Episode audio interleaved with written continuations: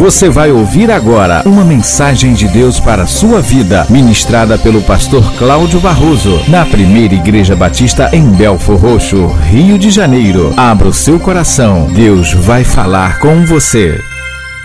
No segundo livro de Reis, capítulo 5, eu lerei do versículo 1 a 14 e você pode acompanhar lá no telão ou aí através da sua Bíblia. Segunda Reis, capítulo 5, versículo de 1 a 14, leio assim: Ora, Naamã, chefe do exército do rei da Síria, era um grande homem diante do seu senhor e de muito respeito, porque por ele o senhor dera livramento aos sírios. Era homem valente, porém leproso. Os sírios, numa das suas investidas, haviam levado presa da terra de Israel uma menina que ficou ao serviço da mulher de Naamã. Disse ela à sua senhora: Oxalá que o meu senhor estivesse diante do profeta que está em Samaria, pois este o curaria da sua lepra. Oxalá aí é uma palavra que quer dizer quem dera, a quem dera. Então Naamã foi notificar a seu senhor, dizendo: Assim e assim falou a menina que é da terra de Israel. Respondeu o rei da. Então Naamã foi notificar a seu senhor, dizendo: Assim, assim falou a menina que é da terra de Israel. Ok. Respondeu o rei da Síria: Vai, anda, e enviarei uma carta ao rei de Israel foi, pois, e levou consigo dez talentos de prata, seis mil ciclos de ouro e dez mil mudas e dez mudas de roupa. Também levou ao rei de Israel a carta que dizia: Logo em chegando a ti esta carta, saberás que eu te enviei Naamã, meu servo, para que o cures da sua lepra. Tendo o rei de Israel lido a carta, rasgou suas vestes e disse: Sou eu Deus que possa matar e vivificar, para que este envie a mim um homem, a fim de que eu o cure da sua lepra? Notai, peço-vos, e vede como ele anda buscando ocasião contra mim. Quando Eliseu, o homem de Deus, ouviu que o rei de Israel rasgara as suas vestes, mandou dizer ao rei: Por que rasgaste as tuas vestes? Deixa ouvir ter comigo e saberá que há profeta em Israel. Veio, pois, Naamã com seus cavalos e com seu carro e parou à porta da casa de Eliseu. Então este lhe mandou um mensageiro a dizer-lhe: Vai, lava-te sete vezes no Jordão, e a tua carne retornará a ti e ficarás purificado. Naamã, porém, indignado, retirou-se, dizendo: Eis que pensava eu, certamente ele sairá a ter comigo, pôr-se-á em pé, invocará o nome do Senhor seu Deus, passará sua mão sobre o lugar e curará o leproso. Não são, porventura, Abana e Farpar rios de Damasco melhores do que todas as águas de Israel? Não poderia eu lavar-me neles e ficar purificado? Assim se voltou e se retirou com indignação. Seus servos, porém, chegaram-se a ele e lhe falaram, dizendo: Meu pai, se o profeta te houvesse indicado alguma coisa difícil, porventura não a terias cumprido? Quanto mais dizendo-te: Lava-te e ficarás purificado. Desceu ele, pois, e mergulhou-se no Jordão sete vezes, conforme a palavra do homem de Deus, e a sua carne tornou-se como a carne de um menino e ficou purificado. Amados, o verso primeiro nos dá conta de que Naamã era um homem que possuía honra militar. Diz o texto: Naamã, comandante do exército do rei da Síria, era ele herói de guerra. Também diz que ele tinha honra política, porque diz: era grande homem diante do seu senhor. Naamã era o braço direito do rei, o homem de maior prestígio no palácio da Síria, o homem forte do rei da Síria, o responsável pelas vitórias do seu país, dentre elas sobre Israel. Ele ainda tinha honra popular, porque diz o texto, e de muito conceito. Naamã era um homem admirado, era um homem amado, era um homem aplaudido, era um homem de sucesso, era um homem de aprovação popular. Mas Naamã tinha um problema insolúvel. Naamã era leproso. No texto que segue, a partir do verso 1 que nós lemos, nós conhecemos o que se passou, como Naamã saiu do seu país, foi para Israel para encontrar-se com o profeta Eliseu e até que ele recebe a sua cura. Quando estavam aqui semana passada? Eu preguei sobre Naamã. Eu preguei, quem sabe sobre o quê? Os dois problemas gravíssimos de Naamã. Qual era o primeiro? Soberba. Qual era o segundo? A lepra. Naamã era soberbo e Naamã era leproso. Mas nesta oportunidade, eu quero falar de coisas diferentes a respeito de Namã. Falamos de dois problemas sérios que Namã possuía, que eram negativos a respeito dele: a soberba. Ninguém que é soberbo é bem visto. E apesar disso, lá na sua terra, Namã gozava de tanto prestígio. Mas desta feita, eu quero chamar a sua atenção para algumas atitudes de Namã nas quais nós devemos nos espelhar, porque elas foram determinantes para que Namã obtivesse a sua cura, para que ele obtivesse o sucesso mais importante da sua vida, mais importante que todas as conquistas que ele obteve nas guerras e que fez dele alguém tão reconhecido na sua terra, apesar de ser leproso. A primeira atitude de Namã, na qual nós devemos nos espelhar, é que Namã creu. O texto do versículo 4 diz que a mulher de Namã, depois de ouvir a, menina, que era uma escrava hebreia, uma escrava que veio de Israel, diz: Assim e assim falou a jovem que é de, da terra de Israel. E como foi que a menina falou? Ah, quem dera se o meu senhor Namã fosse ter com o profeta Eliseu, ele seria curado. Aquela menina era uma escrava. Ela não estava rogando uma praga para Naamã.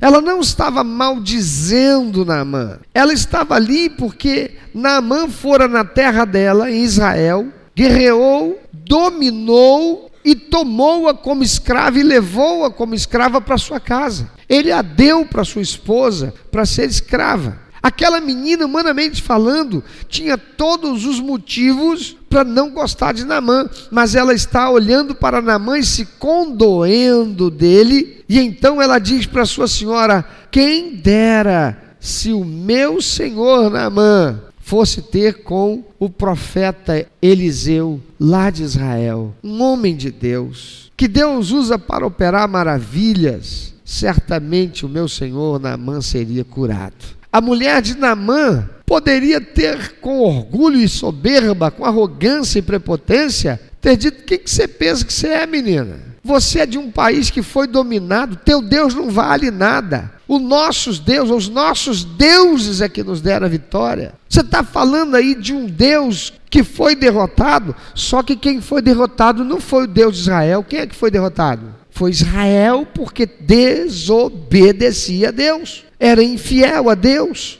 desonrava a Deus. E a palavra de Deus diz: honrarei aos que me honram, mas os que me desonrarem serão desmerecidos. Mas apesar disto, a mulher de Namã, quebrantada pela atitude dessa menina, ela vai até seu marido e diz: Namã, sabe aquela escrava que você trouxe lá de Israel? Essa menina tinha tudo para amaldiçoar você. Essa menina tinha tudo para amaldiçoar a gente. Mas você vê como é que ela serve bem a nós aqui? E ela disse, Namã, que há um profeta lá em Israel, que é um homem que o Deus deles usa de forma extraordinária, que esse homem, Deus, através dele, pode curar você. E Naamã creu. Sabe, irmãos, ele tanto creu que ele vai até a terra de Israel por um ato de fé. Sabe uma coisa interessante? É que é muito mais fácil ter fé quando não cabe mais nenhum recurso para gente, quando o dinheiro já não dá mais jeito, quando a posição social de nada mais vale. Olha que esse homem tinha posição social, esse homem tinha dinheiro, mas nada disso era possível dar a ele a solução do seu problema. E ele coloca fé no Deus daquela menina. E por que ele coloca fé no Deus daquela menina? Por causa do testemunho que aquela menina deu. Deixa eu te dizer uma coisa: o seu testemunho de fé pode fazer a diferença para mudar toda a realidade do contexto da empresa que você trabalha e que talvez esteja indo à bancarrota. O teu testemunho de fé será o divisor de águas para a vida de alguém que precisa de Deus. Naamã olhou para a fé daquela menina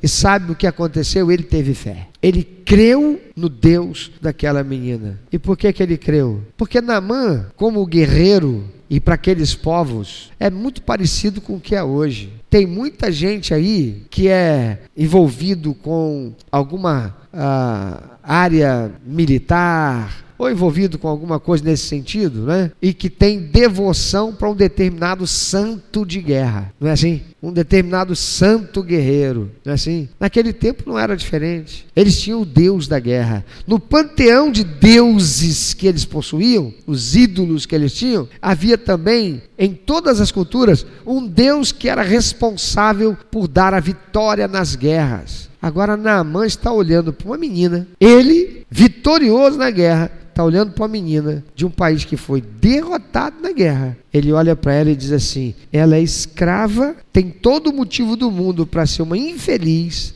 tem todo o motivo do mundo para me amaldiçoar, e a fé dela nesse Deus é tão grande, a ponto de, ao invés de me odiar, expressa amor. Amados, olha o que Jesus Cristo diz: todos saberão que vocês são meus discípulos quando vocês se, quem sabe, amarem uns aos outros. A nossa expressão de amor uns pelos outros. Tem muita gente por aí que fica se mordendo. Tem famílias que os membros da família vivem se mordendo. Tem igrejas que há membros da igreja que estão ali mordendo uns aos outros. Que coisa triste. Jesus diz: todos saberão. Ele diz: todos saberão que vocês são meus discípulos quando vocês se amarem uns aos outros. Sabe o que ele está dizendo com isso? Vocês vão despertar a fé das pessoas. E Naamã teve a sua fé despertada. Naamã creu. A palavra de Deus diz que sem fé é impossível o que? Agradar a Deus. E a palavra de Deus diz que se crermos, veremos a glória de Deus. Naamã creu com tanta intensidade que ele foi até o rei pedir permissão para ir lá na terra de Israel para se encontrar com o profeta que aquela menina falou. Por quê? Porque aquele profeta era um homem de Deus. Segunda atitude de Naamã, na qual nós devemos nos espelhar, Naamã se vestiu de humildade. O Naamã soberbo, que chega lá, cheio de soberba, não foi nem recebido por Eliseu, que vai tratar a soberba dele, exatamente não indo até a porta para recebê-lo, nem falar com ele. Esse Naamã soberbo, depois de confrontado, ele se veste de humildade. O verso 14 diz: Então desceu e mergulhou no rio Jordão sete vezes. Amados, para crescermos em Deus, é necessário reconhecermos a nossa pequenez. Tem gente que só anda no salto, não baixa a crista de jeito nenhum. Tem gente que as coisas não vão bem e estão aí, não é? Soltando pum, a lá. Como é que é o nome do perfume mais, mais cheiroso aí que você conhece, meu filho? Hein? Ferrari é carro de corrida, não é? Não? É? Givenchy, não é? Tá lá numa pindaíba, mas só anda no salto. Naamã desceu ao Jordão. O soberbo Namã tomou um choque de realidade. Cara, eu saí lá da minha terra, longe para Dedéu. Vim aqui, não fui recebido por esse cara. E eu fiz isso tudo porque eu criei. E agora eu vou deixar essa soberba tomar conta de mim e me impedir de fazer aquilo que eu devo fazer? É claro que ele teve alguém para dizer para ele: Meu Senhor, profeta falou para o senhor fazer uma coisa tão simplesinha. O senhor quer voltar para lá e tomar um banho lá na, nos rios da tua terra. Mas lembra, a, o negócio é aqui, o milagre é aqui. Tem gente que quer encontrar milagre onde o milagre não está, mas confrontado e confrontado pelos seus servos. Diz o texto: Naamã desceu ao Rio Jordão. Amado João Batista disse aos seus discípulos, o profeta João Batista, aquele que estava com o cajado da autoridade quando Jesus Cristo estava entre nós e ainda não tinha começado seu ministério. O último profeta do Antigo Testamento, cheio da autoridade no Espírito de Deus ele disse aos seus discípulos, quando chegaram para ele, disseram assim: Ó, oh, sabe aquele camarada lá, o tal de Jesus que o senhor batizou aqui? Ah, esse camarada aí está levando um monte de discípulos, tem discípulos do senhor que estão indo para ele. Lá em, no Evangelho de João, capítulo 3, verso 30, João Batista responde assim: Convém que ele cresça e que eu diminua. João Batista soube qual era o lugar dele. João Batista não quis rivalizar com Jesus. Quem é que tinha mais proeminência? Quem é que tinha mais importância? Quem é que tinha mais discípulo? Às vezes eu fico vendo, irmãos, alguns pastores às vezes eu fico vendo alguns líderes religiosos que quando chega, cumprimenta, e aí, tudo bem? Tal, conhecer agora. Sua igreja, quantos membros tem? Para fazer uma comparação e que coisa triste, que coisa triste. Eu já vi gente que chega e pergunta para outro, e você trabalha em quê? Não com uma coisa de puxar um assunto, mas de soberba, sabe? Namã não, Namã, ele teve um choque de realidade e ele se revestiu vestiu de humildade. João Batista reconheceu sua pequenez. E olha o que o próprio Senhor Jesus vai declarar a respeito dele, que está registrado lá em Mateus capítulo 11, versículo 11. Jesus diz assim: Em verdade vos digo, entre os nascidos de mulher, ninguém apareceu maior do que João Batista. O Senhor Jesus também disse aos seus discípulos, lá em Lucas 9, 48, quem recebe esta criança em meu nome está me recebendo, e quem me recebe está recebendo aquele que me enviou, pois aquele que entre vocês for o menor, este será o maior. Ah, irmão querido, a humildade é chave para o sucesso. É preciso reconhecermos a nossa pequenez para então crescermos em Deus e sermos tidos como grandes diante do Senhor. Namã, o soberbo, precisou se despir da soberba e se vestir da humildade. Ele creu, ele se tornou humilde, porque a palavra de Deus diz em 1 Pedro 5,6: Humilhai-vos, pois, debaixo da potente mão do Senhor, para que ao seu tempo vos exalte. Olha para quem está do teu lado. Talvez você olhando para ele, você não dê nada para ele, mas você não sabe direito quem é essa pessoa. Tem algumas pessoas que dizem assim: Ah, não bati, meu santo não bateu com o dele. Já viu isso? Sabe que me significa isso? É alguém que tem soberba. Porque um santo que não bate com outro, meu irmão, pode estar certo. A palavra de Deus diz assim: andará dois juntos se não houver acordo. E Deus é Deus de paz, não é Deus de confusão. Se o santo já não bateu com outro, é porque esse santo aí não é santo. Isso aí é capiroto. Né? Capiroto. Amado, você está disposto a crescer? Você quer progredir, quer crescer? Então, se apequene, seja o menor para que então você vá se tornar o maior.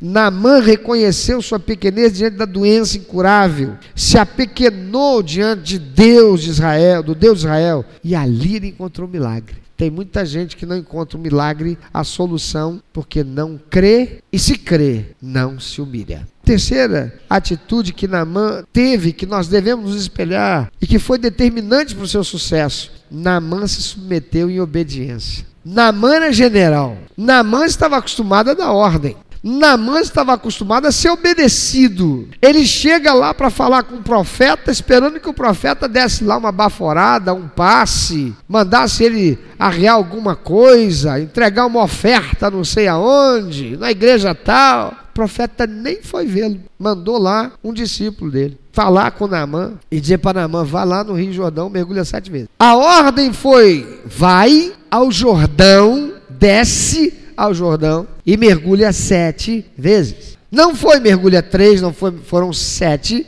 vezes. Namã vai, Namã se humilha. E Namã não mergulha três vezes, não mergulha uma vez só, não mergulha cinco vezes.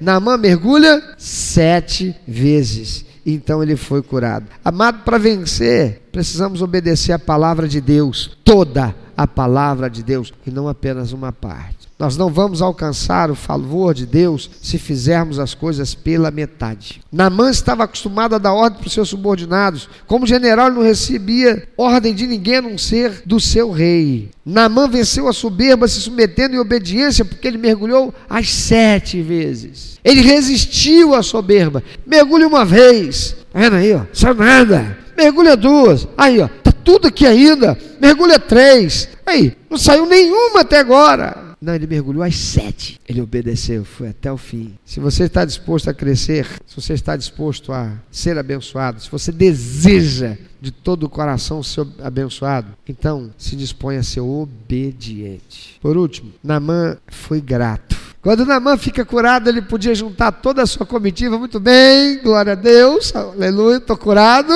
Vamos embora para casa agora. Não vejo a hora de contar para minha mulher. Chegar em casa, minha mulher vai olhar e vai dizer: Amor, tanto tempo, hein, amor? É hoje. Ele talvez tivesse desejou demais chegar lá no, no palácio do rei e dizer: Rei, olha aqui, rei, estou grato. Mas sabe o que, que Naamã faz? Naamã volta lá na casa daquele profeta que não quis nem recebê-lo na porta. E diferente do que acontece na primeira vez, quando o profeta não fala com ele, agora o profeta fala. E por que, que o profeta agora fala? Porque Naamã creu. que mais? Naamã foi humilde. que mais? Naamã obedeceu e agora Naamã está na porta do profeta para fazer o quê? Agradecer, expressar gratidão. E no verso 15 e 16, ele diz para o profeta: Agora, pois te peço, aceites um presente do teu servo. E instou com ele para que aceitasse. Ele insistiu, o profeta disse: Não, quero nada teu, você não me deve nada. Mas Naamã insistiu, ele instou, ele insistiu para que o profeta aceitasse o presente que ele queria dar. Amados, Naamã ficou tão agradecido que queria presentear o profeta de Deus, o profeta Eliseu não aceitou, mas ele ficou insistindo. Para crescermos, para sermos abençoados, nós precisamos ser pessoas gratas e sabermos agradecer. Tem muita gente que não sabe agradecer. Uma pessoa soberba agradece? É ruim. Hein? A pessoa soberba, ela é satisfeita, ela é servida, ainda acha que a pessoa está fazendo por obrigação. Tem uma obrigação de fazer. Eu quero te perguntar: você vai num restaurante, você é servido por um garçom, ele te serviu bem, ele te serviu direitinho. Você só deu a gorjeta porque faz parte, você sente vergonha se você não der a gorjeta? Ou você diz alguma vez muito obrigado? Você entra no banheiro do shopping, você encontra lá aquelas pessoas zelando pelo banheiro, limpando, trocando papel, colocando sabonete. Você acabou de usar o banheiro, você quando sai, você diz muito obrigado. Ou você pensa, está trabalhando, tá, vai receber o salário dela, está aí para isso. Você costuma dizer muito obrigado. Uma pessoa ingrata não reconhece o preço pago por Jesus na cruz do Calvário e está sempre fadado a ser sempre um nanico na fé e nunca crescerá. Quanto de nós temos vivido como cristãos como se Jesus tivesse feito nada mais do que obrigação dele de ter descido do céu, vivido entre nós, morrido na cruz do Calvário para nos dar a salvação e nós nem somos gratos. Parece que ele não fez mais do que obrigação, porque nós não nos expressamos reconhecidos verdadeiramente agradecidos verdadeiramente por o que ele fez. Amado, saiba ser grato àqueles que te servem. E aqueles que são gratos são aqueles que são abençoados por Deus. Naamã creu. Naamã fez o que mais? Se revestiu de humildade. Sabe o que significa isso? Ele abdicou de ser arrogante, soberbo. Naamã, hein? Foi obediente. Ele fez exatamente como foi mandado. Ele não fez mais ou menos. Ele não fez de qualquer jeito. Ele fez exatamente. Era para mergulhar, não era para jogar uma aguinha nos braços e no corpo, era para mergulhar. Ele mergulhou. Quando te dão uma ordem para fazer, seu patrão, seu chefe, você faz exatamente como ele mandou e procura fazer ainda mais ou você deixa a desejar e por isso, quem sabe, você já até perdeu o emprego. Namã se submeteu em obediência e Namã soube expressar gratidão. Pensa sobre isso. Meu amado ouvinte, você que ouviu esta mensagem, se Deus tem falado ao seu coração, se você foi constrangido pelo Espírito Santo e quer compartilhar isso conosco, quer que nós estejamos orando por você. Se você quer nos informar que você recebeu Jesus como teu único, eterno e suficiente Salvador, se você quer saber um pouco mais a respeito do que fazer para dar prazer ao coração de Deus e viver a vida que o Senhor tem reservado para você, vida de paz, de equilíbrio, de satisfação, entre em contato conosco. Ligue para nós. Anote, por favor, é 21 2761 1059 21 2761 1059. Entre em contato conosco. Deus quer continuar falando com você.